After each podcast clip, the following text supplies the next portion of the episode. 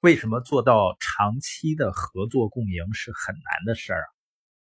因为人性是这样的，有成绩的时候呢，他会把自己努力的因素放大，觉得自己功劳是最大的；成绩不好的时候，他会把别人的问题因素放大。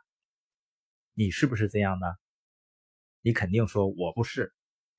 你看，人还不承认自己的问题。另外呢？人还很容易在别人的想法跟自己不一样时，就觉得对方否定自己，或者呢，对方脑子有毛病。其实人和人就是因为有不同的想法，合作才有价值。有的夫妻吵架，你怎么总想的跟我不一样呢？如果你俩百分之百想的都一样，那肯定有一个是多余的。不要一提到不同的想法，就像锥子扎屁股上一样，嗷就蹦起来了。还有人呢，因为离得近了，容易看到缺点，然后呢放大缺点。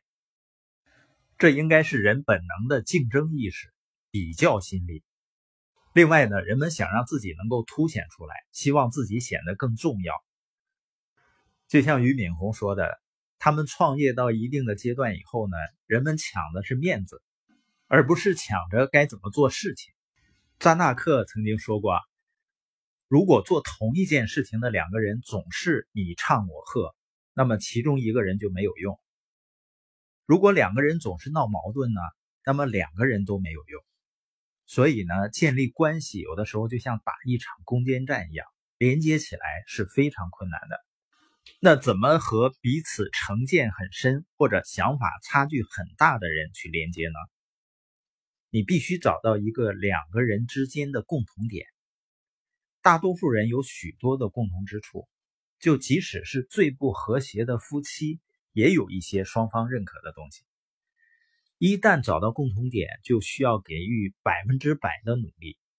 差异越大，越要盯住共同点，就越得给更大的努力。这不容易做到，但回报呢会非常丰厚。像新东方两千年股份制改造，那时不是互掐了，是群殴了，但最终呢，他们还是找到了共同点，后来呢做到上市。虽然最后分道扬镳，但在生死关头，还是因为找到共同点而转型成功了。